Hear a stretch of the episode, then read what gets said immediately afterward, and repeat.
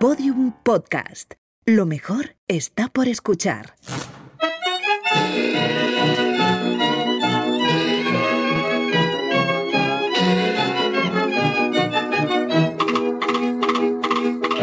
Hola campaneras, espero que estéis bien cuidándoos y cuidando. Yo soy Lidia García y ojalá hoy os apetezca un viajecito en el tiempo, un metaviajecito en realidad, porque vamos a irnos a un pasado que pretendía a su vez recordar una época que quedaba todavía más atrás. Hablaremos de cuplé, pero no nos iremos a principios del siglo XX, a los tiempos de las hermanas Conesa, la Fornarina o la Goya.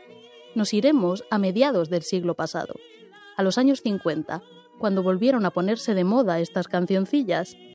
Aunque ya eran otros tiempos, las mujeres que las cantaron entonces eran tan tremendas como aquellas cupletistas de antaño. ¿No me creéis? Vamos a ello.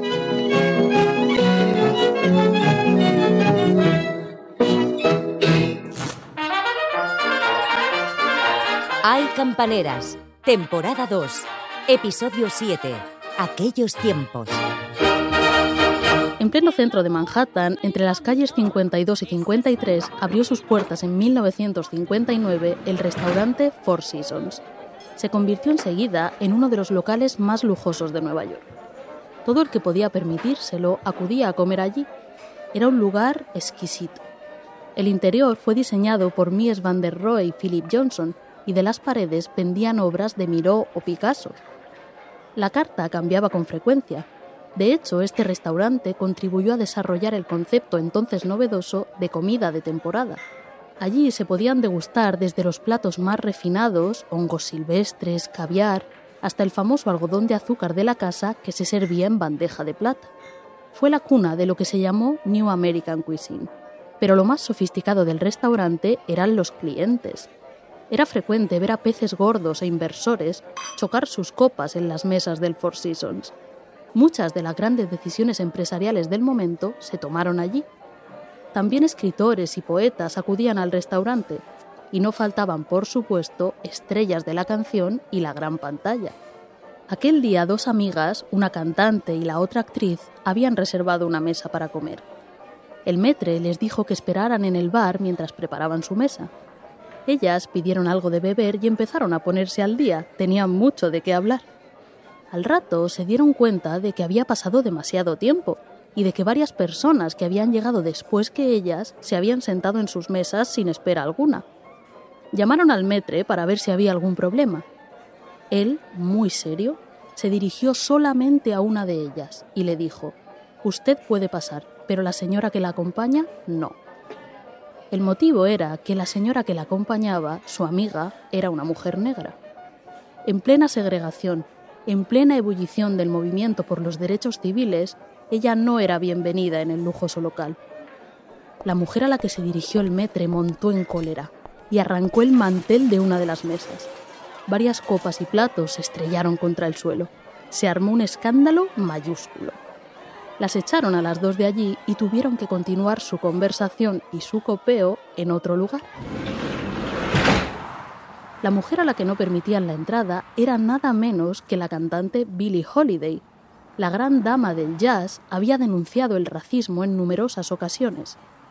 En la mítica canción Strange Fruit habló años atrás de los linchamientos.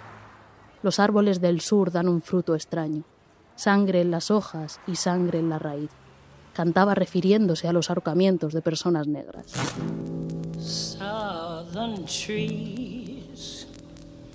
Bear strange fruit. Blood on the leaves and blood at the root. Black bodies swinging. La otra mujer, la que arrancó el mantel y rompió todas aquellas copas y platos, era actriz fue ella quien contó esta historia cuando volvió a Nueva York muchísimos años después, para un homenaje que le brindaba el Instituto Cervantes de la ciudad. Entonces era ya una estrella consagrada, una verdadera leyenda. Su nombre era María Antonia Abad Fernández, pero todos la conocían como Sara Montiel.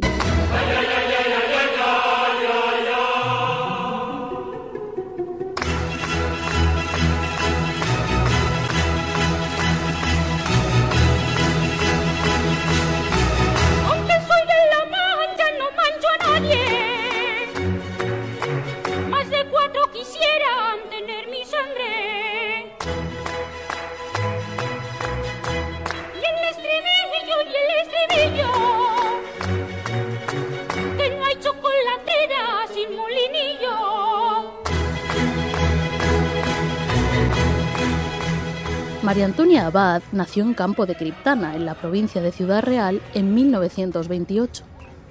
Siempre supo que quería ser artista, aunque nadie de su familia lo era.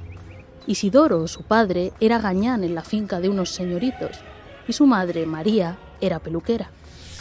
María era una mujer fuera de serie, hijo mío.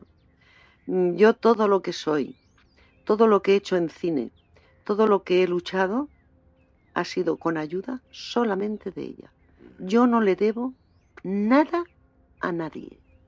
Nadie me dio una mano, como dice el tango el gira gira, ni una mano ni un favor.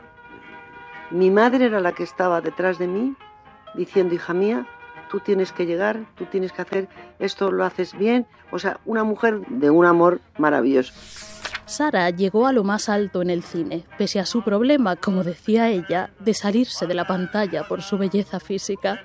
Lo cierto es que era tan guapa que de niña la llamaban la muñeca, y su belleza deslumbrante sorprendió hasta el final. ¿Qué hace Sarita Montiel para estar bien? Pues mira, no lo sé. Ahora mismo pues me veis todos de cerquita que no llevo maquillaje nada más que en los ojos. Me lavo la cara con jabón, nado mucho, soy muy descuidada, me dicen que no me cuido porque me tendrían que poner cremas y a mí las cremas me dan alergias y no me gusta. No lo sé. Si el día de mañana yo me veo patas de gallo o alguna arruga, me voy al doctor derecha. Su carrera comenzó en los años 40 con su participación en películas como Empezó en boda con Fernando Fernán Gómez o la exitosa Locura de amor junto a Aurora Bautista. Sin embargo, fue en México donde despegó definitivamente. Su papel en Piel Canela le abrió las puertas de Hollywood. Allí rodó Veracruz con Gary Cooper y Bar Lancaster y conoció al que sería su primer marido, Anthony Mann. Sarita se codeó con lo más granado del Star System, le frió huevos a Marlon Brando y rió a carcajadas junto a James Dean en una de las últimas fotos que se conservan de él. La recordamos, además de por su brillante carrera, por la gracia con que contaba estas anécdotas, cambiando detalles a su antojo, ficcionando incluso alguna cosa para deleite de quienes la escuchábamos, derrochando esa generosidad tan de diva de darle siempre al público una buena historia. Tituló sus memorias, que escribió en colaboración con el dramaturgo Pedro Villora, Vivir es un placer. Y la verdad es que son una gozada, os las recomiendo muchísimo. Sara tenía una gran personalidad y decía lo que pensaba, a menudo con mucha retranca. Sarita, muchos vedettes, muchas eh, pseudoartistas se, se quitan la ropa, pues para llamar la atención, porque no tienen voz. Pero Sarita Montiel tiene cuerpo y tiene voz. ¿Es bueno eso? ¿Qué piensa Sarita? Bueno, yo es que me quito la ropa cuando tengo calor y cuando me baño. Y cuando no tengo calor, pues eh, me pongo abrigo de piel si lo tengo. Y si no, pues me pongo un poncho que me gusta mucho. El ingenio de Sara siempre fue muy aplaudido por su público dentro del cual el colectivo LGTB tenía una nutridísima y entusiasta representación. Yo quiero preguntarte con mucho respeto y con, y con, y con mucha normalidad y con mucho cariño por mm, tus mariquitas, tú, los transformistas que te siguen. Donde voy es una cosa increíble. Voy a Buenos Aires, están allí esperándome como locos. Voy a Brasil, lo mismo y, tengo imitadores en todo el mundo. Mira, en San Francisco y en Los Ángeles, bueno, clavaos a mí, o sea, de la manera que hablo, de la manera que me muevo, de la manera que visto. Yo no sé, es una locura que tienen conmigo y yo con ellos. Yo les quiero mucho, les respeto muchísimo y además me siento muy orgullosa de que me imiten y de que me quieran. Cuando le preguntaban por cuestiones políticas, Sara tampoco tenía pelos en la lengua. Que haya justicia para el pobre y el trabajador a mí me gustaría muchísimo. Soy socialdemócrata y me gusta la libertad. No deben haber esas diferencias de millonarios, millonarios, millonarios y la gente que se muera de hambre. Yo creo que es muy bueno ver un socialismo maravilloso, que todo el mundo podamos trabajar, tengamos nuestro mantenimiento y que podamos eh, eso es lo que yo soy partidaria. Aunque nunca olvidó sus orígenes, lo cierto es que a Sara le fue muy muy bien. Yo no he conocido el fracaso en cine, al contrario. Ha sido, he sido mm, millonaria, los distribuidores, los exhibidores, los productores, eh, yo, la gente que interpretaba, bueno, millonarios. Sin embargo, en el primer proyecto español en el que se embarcó después de su éxito en Hollywood en 1957, lo que faltaba era justamente dinero. Nadie confiaba en que aquella película saliera bien. Acabo de acariciarte. Al regresar a su patria, Juan de Orduña está preparando el último cuplé en medio de muchos obstáculos, pues el director carece de dinero y no encuentra quien lo aporte para que Sara haga de intérprete. Se habla de María Félix y otras importantes figuras, pero Orduña se niega a filmar la película sin Sarita. Por fin se filma la cinta. La Montiel ha grabado las canciones ante el escepticismo de todos. Pero luego todos descubrirían en la voz de la manchega un nuevo matiz, un nuevo tono, un aire cálido y sensual. No quiero para pegarte mi vida. Ya sabes para lo que. El último cuplé marca el triunfo definitivo de la actriz, la consagración. Nadie discute ya su categoría. El último cuplé fue un éxito tan inesperado como atronador, debido en gran medida al boca a boca. Se corrió la voz y al día siguiente, y al otro día, y al otro día, y al otro día, habían colas para coger entradas para por la tarde y para por la noche. Los mismos que entraban por la tarde salían y se ponían a la, a la cola de eso para sacar entradas para su padre, para la madre, para la vecina, para su amiga, para... Y empezó así, así, así, así. Y estuve un año. Aunque Sara no era cantante, la falta de presupuesto hizo que ella misma interpretara las canciones en la película.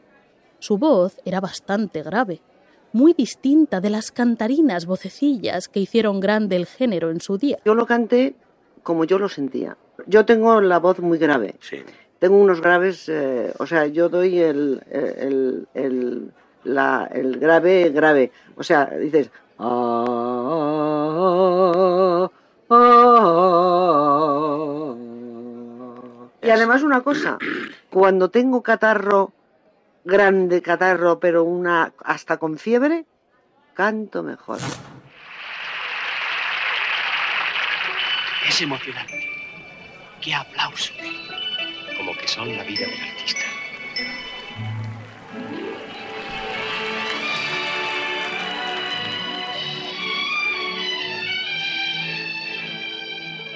Tras el éxito de la película, Sara se convirtió en una estrella indiscutible. Continuó trabajando en cine, espectáculos teatrales y televisión. Se ganó a pulso el superlativo, Saridísima. Así llamó a un espectáculo que montó en 1974 en el Teatro Fuencarral de Madrid.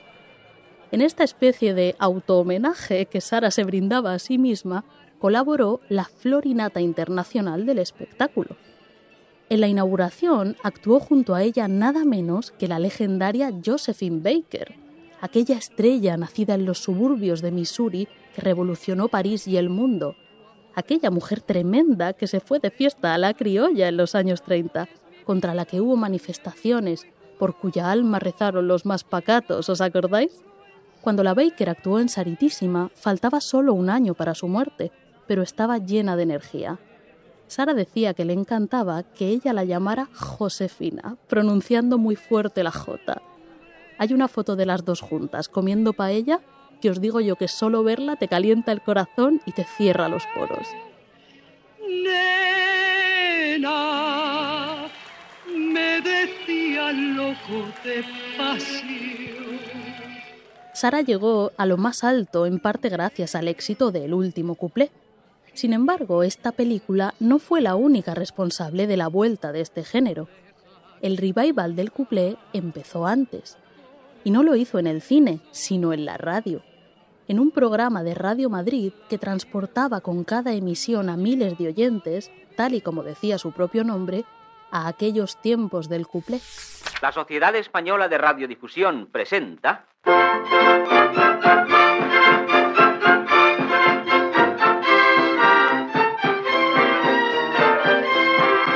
Aquellos tiempos del cuplé. la música de ayer en un programa de hoy patrocinado por Monsi de Plaza Mayor 20 e Imperial 4, la primera casa en medias, calcetines y ropa interior de señora en nylon que no pretende más que hacerle grata la sobremesa de hoy. para que luego nos quejemos de cómo nos cuelan publicidad en Instagram. Nada nuevo bajo el sol, queridas. Además de anunciar lo que se terciara, antes que medias fue turrón, el programa proponía con sus canciones y dramatizaciones en vivo viajar al pasado. Con un tono nostálgico, revivía la juventud de toda una generación que creció escuchando aquella música. Ay, menudo cutis tengo yo. sí, sí. Oye, oye, oye. ¿Qué? tienes tú que decir de mi cara? Vamos a ver. Desde luego no tienes nada que ver con aquella chiquilla que me acompañaba al Real Cinema. Ay, qué días más felices. Y que lo digas. Ay, cuántas películas habríamos podido ver si no nos hubiésemos querido tanto. Pero en cambio, ahora, ¿verdad? Sí, ahora mira, ahora vamos al cine y nos enteramos de todo. Oye, ¿recuerdas aquel cuplé? ¿Cuál? Amor japonés.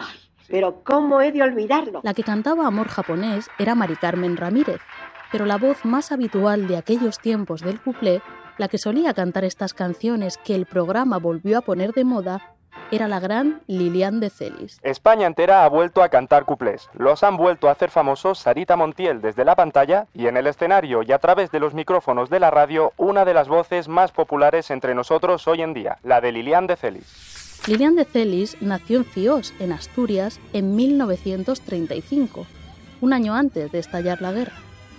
Comenzó a cantar desde muy niña. Cuando tenía ocho años, su familia se trasladó a Santander y allí dio sus primeros pasos cantando en la radio. Después se instaló en Madrid, donde la descubrió el maestro Cisneros.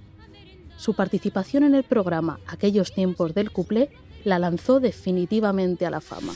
Por obra y gracia de Lilian de Celis ha hecho furor de nuevo el batallón de las modistillas, alegre y bullicioso, y volverán a estar de moda la chica del 17 y la deliciosa cursilería de las tardes del Ritz. Porque Lilian está haciendo actualmente cine, bajo la dirección de José Luis Merino y Mateo Cano, y la película que interpreta, que lleva por título Aquellos tiempos del cuplé, le da abundantes pretextos para lucir su agradable voz y su personalísima manera de cantar. La película tenía un tono un poco menos melodramático y algo más satírico que el último cuplé. Contaba la historia de una cupletista que se debatía entre varios pretendientes y rescataba canciones como aquel amor de muñecos escuchamos en el tercer episodio en la voz de Pepita Ramos La Goyita, ¿os acordáis? Así sonaba en la versión de Lilian. También los muñecos aman del militar al arlequín, que sienten también penitas sus cuerpecitos de serrín.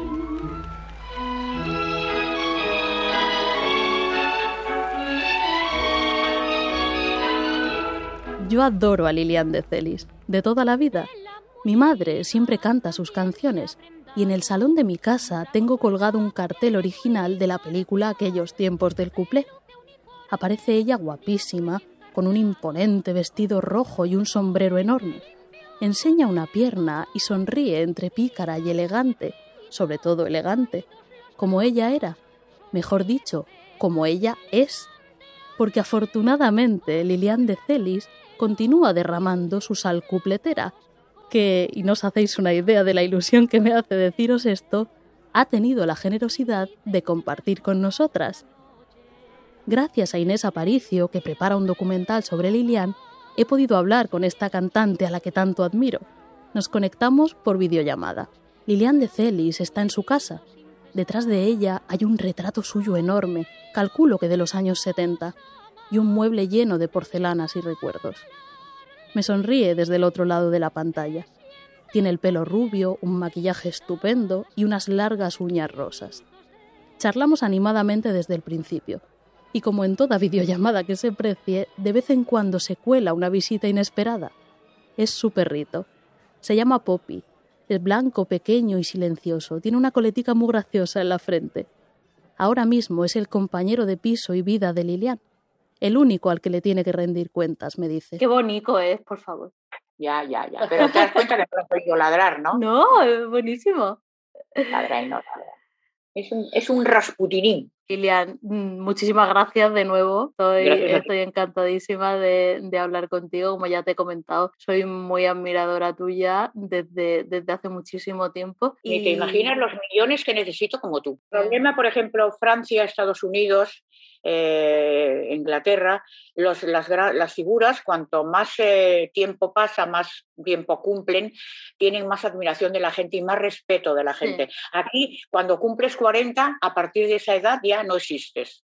La gente que me, que me sigue y me, me tiene en cuenta y me admira, que es lo hermoso y lo bonito a pesar del tiempo, mm, pues mm, va a mirarme al escenario y el primer cuplé que canto no me lo ven, no me lo escuchan, porque me están analizando si estoy más gorda, si estoy más delgada, si tengo una arruga más, una arruga menos, sí, sí, sí, te lo Pero si estás asegurar. estupenda. Pero porque yo me cuido precisamente toda mi vida. Para mí el escenario y mi profesión es lo más importante porque de ella he vivido y de ella sigo viviendo toda mi vida, ¿no? Entonces yo lo que no puedo es defraudar a la gente que paga una localidad para verme. Me lo puedo permitir todavía. Puedo poner tacones altos, me puedo poner un vestido ajustado. Te he visto con tacones y vestidos y he pensado, muchísimo mejor que yo, ¿dónde va a parar? En el momento de que a un artista le digan, pobrecita, qué pena, hay que, tiene que retirarse.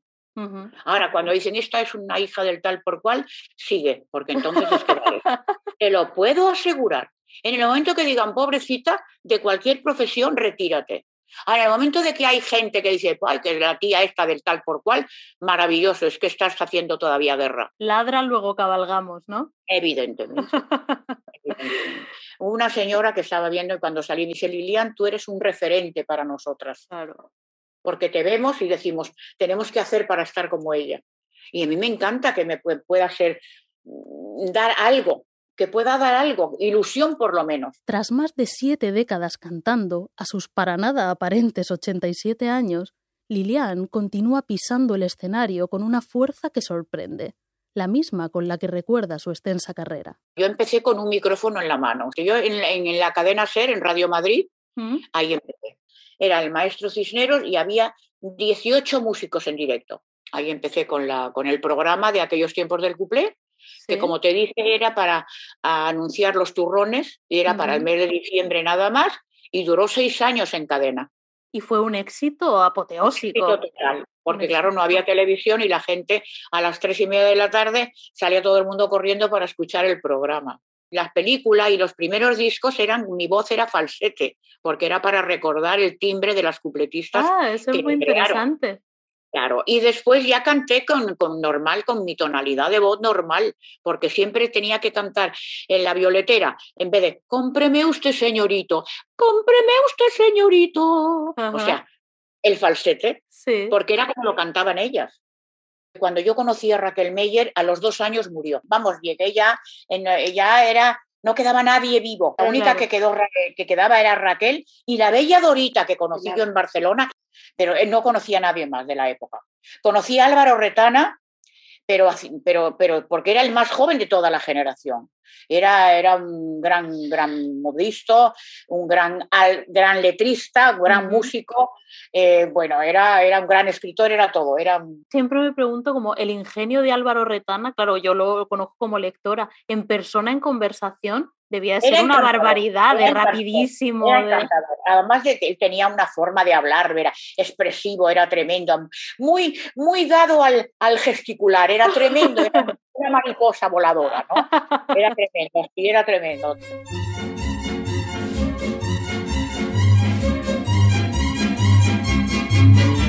Nuestro querido Álvaro Retana adoraba también a Lilian y la consideraba la más digna continuadora de las cupletistas de su juventud, tanto que en una ocasión le mandó un ramo de flores con una tarjeta que decía a la reina del cuplé, Lilian de Celis, que ocupa el trono que dejó vacante la fornarina. En su historia de la canción española hablaba así sobre ella. Lilian animó a que la muchacha conociese las canciones de papá y mamá cuando eran novios. Ella es la única intérprete de la canción antigua que les da el verdadero sabor de las estrellas famosas de la edad de oro del couple. Uno de los éxitos más grandes de Lilian fue Las tardes del Ritz, con letra del propio Retana y música del maestro Monreal. En su día había sido compuesta para el famoso transformista Edmond de Bries, que causó furor a principios del siglo XX. La canción hablaba del ambiente de los bailes de la época, de esas parejas que se esforzaban por arrimarse todo lo que fuera posible, tratando de sortear la atenta vigilancia de las madres y carabinas. Así sonaba la versión de Lilian. Juntos a bailar salimos,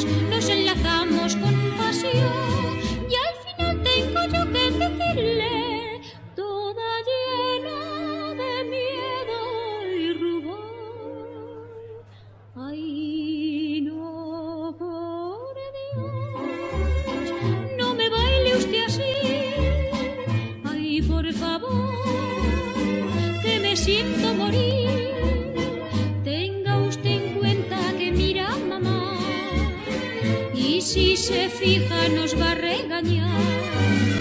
Ay, suélteme, no me oprima usted más, pues le diré si me quiere asustar que soy cardíaca y por esta razón no debo llevarme ninguna emoción. Durante toda su carrera, Lilian ha tratado de evocar a través de la música una época pasada, de celebrar y recordar los éxitos de quienes la precedieron. Fue una especie de homenaje que se le, se le atribuyó, se le hizo a Raquel Meyer. Y entonces yo salí prácticamente haciendo una copia de su traje con, con, el, con la mantilla, con el, la- la- todo de negro y con el abanico, porque entonces, claro, cada traje, eh, cada cuplé tenía un vestuario y cada persona salía con el traje correspondiente a cada, a cada cuplé que cantaba. Y esta, este caso que comentabas era para cantar el relicario, ¿no? Lo de la Para cantar el relicario, Y sí, todo también. esto. Que es Para estupendo. hacerle un homenaje a Raquel Meyer. El relicario fue compuesta, como la violetera y tantas otras, por el maestro Padilla. Con el tiempo se hizo tan famosa que hasta sirvió de banda sonora para la campaña electoral de Eisenhower, que llegaría a convertirse en presidente de los Estados Unidos. La usó cuando a principios de los años 50 luchaba por ser el líder de los republicanos. It is with pride that I place before this convention for President of the United States the name of Dwight David Eisenhower.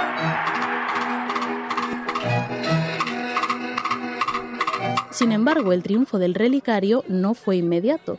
Lo estrenó otra cupletista en 1917 con poco éxito y después se lo presentaron a Raquel Meyer. Ella observó que había una especie de incoherencia. El pasodoble tenía una música alegre, pero contaba una historia triste, la muerte del amado, un torero.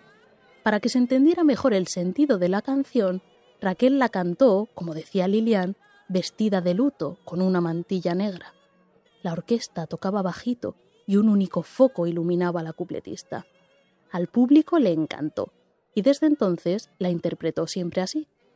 Lilian recreó esta puesta en escena varias décadas después delante de la propia Meyer. Además, su manera de cantar recordaba mucho a la de Raquel. Al dar un lance cayó en la arena, sintióse herido, pero hacia mí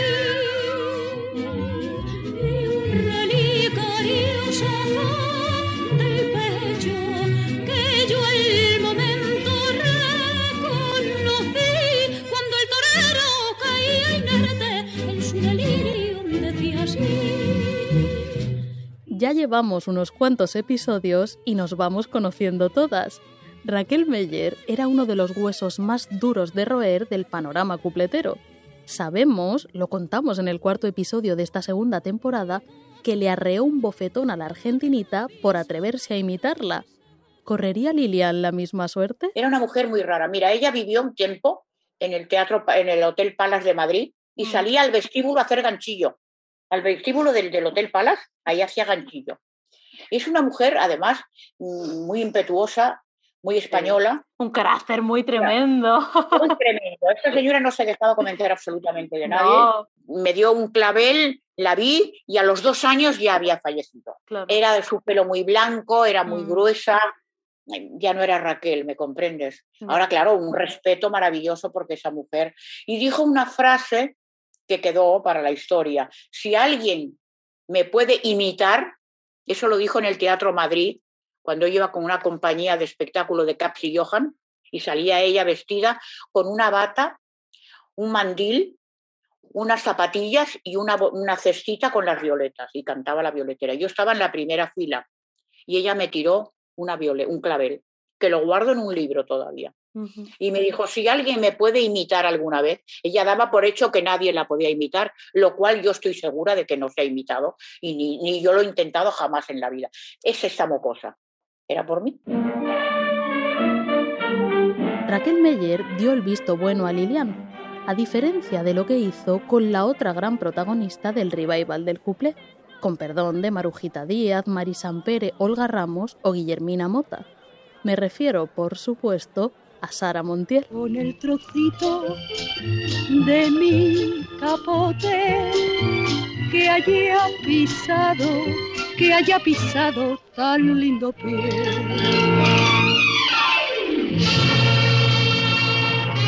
¿Pero por qué la ha dejado usted cantar? Se ha empeñado.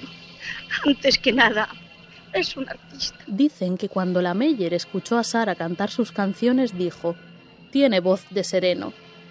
Parecía inevitable que surgieran las comparaciones entre las dos grandes voces que estaban resucitando el couplé, Sara Montiel y Lilian de Celis.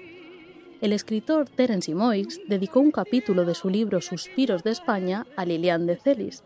Esto decía de la rivalidad entre las dos divas. A ver, Sara triunfó, pero el título de pionera en el regreso del couple corresponde a Lilian de Celis. Al decir de los entendidos, era la mejor entre las nuevas cultivadoras del couple.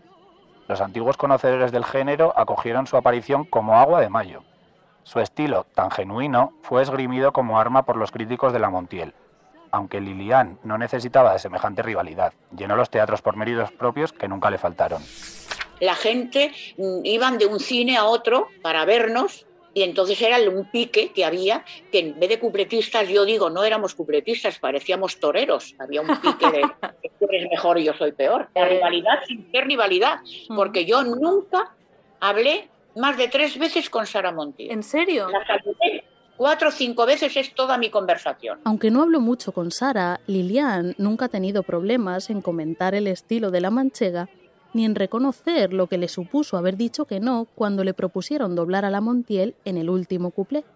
Se lo reconoció a Lauren Postigo en su día y ahora nos lo cuenta a nosotras. Cuando me preguntó, ¿qué te parece como cantante Sara Montiel? Y le dije, no, Sara Montiel no canta, Sara Montiel habla. Yo tengo que reconocerte, Lilian, que a mí me enloquece esa entrevista, la he visto muchísimas veces y en el momento en el que dices, sin micrófono no la oye ni el vestido que lleva puesto, me vuelve Claro, loca completamente. Es cierto, de la primera fila de butaca no te la oyes, lógico. Para eso hay que tener voz, porque si yo hubiera grabado, o sea, yo le hubiera cedido la voz a Sara Montiel, pues Sara Montiel nunca hubiera sido Sara Montiel, hubiera sido ella con mi voz. Y eso fue que yo no tenía quien me asesorara y quien me dijera, estás haciendo una tontería. Y fue, para ella fue una suerte y para mí pues creo que fue una gran metedura de pata. La carrera de Lilian continuó a pesar de aquella oportunidad perdida, mientras Sara Montiel se convertía en la diva que todos conocemos. Cuando Saritísima murió en 2013 fue despedida a lo grande. En las pantallas gigantes de Callao se proyectaron fragmentos del último cuplé y la violetera al paso del coche fúnebre. En sus últimos años, Sara había abrazado con entusiasmo el mundo de la prensa rosa, dándonos momentos de fantasía pura.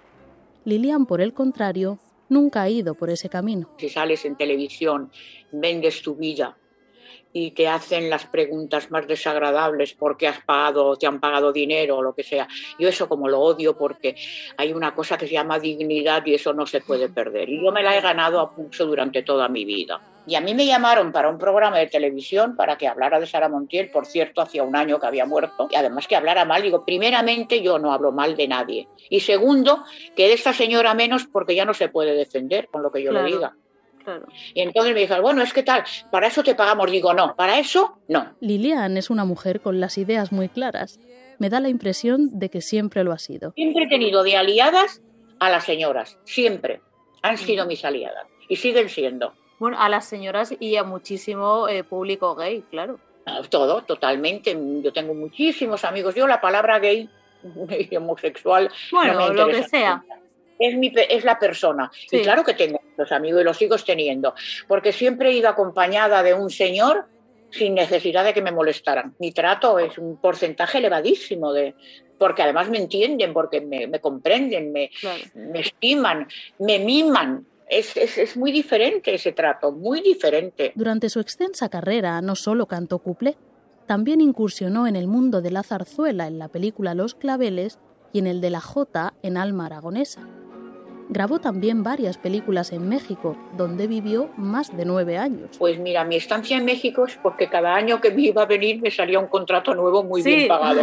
Y me quedaba otro me iba a venir otro contrato. Hombre, mira, esto es tal, no, es nada que tal igual. Bueno, claro, el dinero es el dinero. Y como estaba muy bien pagado, pues ahí estaba. Cuando regresó a España, continuó con sus espectáculos, hasta el día de hoy, incluso en los tiempos más complicados. Los espectáculos empezaron las grandes figuras pagadas por los ayuntamientos a salir en la plaza pública del pueblo gratuitamente porque estaban pagados muy bien pagados además por el ayuntamiento. Entonces ya cuando tú llevabas un espectáculo al teatro, pues tenías tres cuartos de teatro, medio teatro, era difícil a veces llenarlo. en su fondo no Os voy a confesar una cosa. Yo no veía la hora de despedirme de Lilian, porque escucharla es oír la historia viva de nuestra música. Esa historia a veces tan maltratada. Es que a mí me parece tan desagradable que le den los, los homenajes a la gente de, o post-mortem o estás en una inválida en una silla de ruedas. No, no, ¿cómo puede ser esto? No, no, querida, no, no. Además, todo debiera de ser de otra manera. La verdad es que me hubiera quedado horas hablando con Lilian de Celis, pero tuve que despedirme. No me quiero poner en plan fan, pero es que es un sueño absoluto. Bueno, pues de de buenas noches lo recibirás. Y espero que podamos vernos en algún momento. Yo encantada de la vida. Es- es- ¿Tú por dónde andas? Yo vivo Normalmente. en Murcia. Cuando pases verdad. por la Virgen del Puente, dale un abrazo de mi parte. Yo se, lo, yo se lo daré. Mi niña, ha sido un placer escucharte. El placer ha sido mío. Que siempre estoy a tu disposición. Muchísimas Nunca gracias. Lilia. Y muchísimas gracias, Inés. Ah, yo Que encantadísima. estás ahí escondida. Hasta ahorita, cariño. Chao. Chao. No llores, padre, por mí. Yo le di recuerdos suyos a la Virgen de los Peligros la siguiente vez que pasé por el puente, y ella, desde entonces, me da las buenas noches por WhatsApp todos los días. Quiero darle de nuevo, ahora ya desde aquí, las gracias, por su amabilidad y por toda una vida dedicada a la música. Gracias, Lilian. ¿Qué le dirías a, a alguien joven que por primera vez escucha tus canciones o empieza a escuchar esta música? ¿Qué le dirías, Lilian? Pues le diría lo que me dijeron a mí cuando empecé. Eh, si te gusta, adelante. Lo que le guste a la persona es lo que debe hacer, lo que debe cultivar. Que le gusta este género, maravilloso. Que le gusta la copla, maravilloso. Que le gusta el bolero, divino. Pero que lo cultiven con amor y con respeto. Como cuando ahora salgo al escenario, que recuerdo esta canción o aquella o la otra, la gente mm, que ha vivido esa época o los que recuerdan esa época, a veces me he encontrado tres generaciones, la abuela, la madre y la hija en el escenario, o sea, yo cuando he salido, ¿no? Y eso es maravillosamente importante, porque el recordar es volver a vivir. A finales de los años 50 y principios de los 60, Lilian de Celis puso cuerpo y voz al revival del cuplé. La vuelta de este género sirvió para recuperar, dentro de los contornos de lo aceptable, cierta sensualidad. Algunos años después, a partir de los 70, el erotismo inundó ya plenamente la canción, desde el destape hasta el éxito de muchas canciones que ponían por primera vez en boca de una mujer cuestiones de las que hasta ahora se había hablado en voz baja. Un nombre brilló entonces con luz propia, el de Rocío Jurado. De ella hablaremos en el próximo episodio. Mientras tanto, hermosuras mías, cuidaos y cuidad.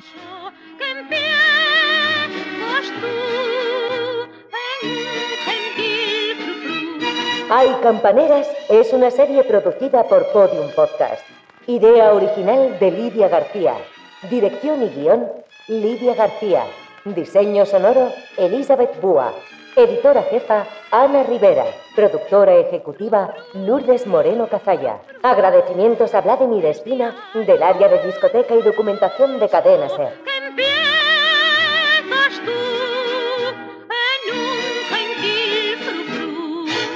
Todos los episodios y contenidos adicionales en podiumpodcast.com. También puedes escucharnos en nuestras aplicaciones disponibles para iOS y Android, y en todos los agregadores de audio.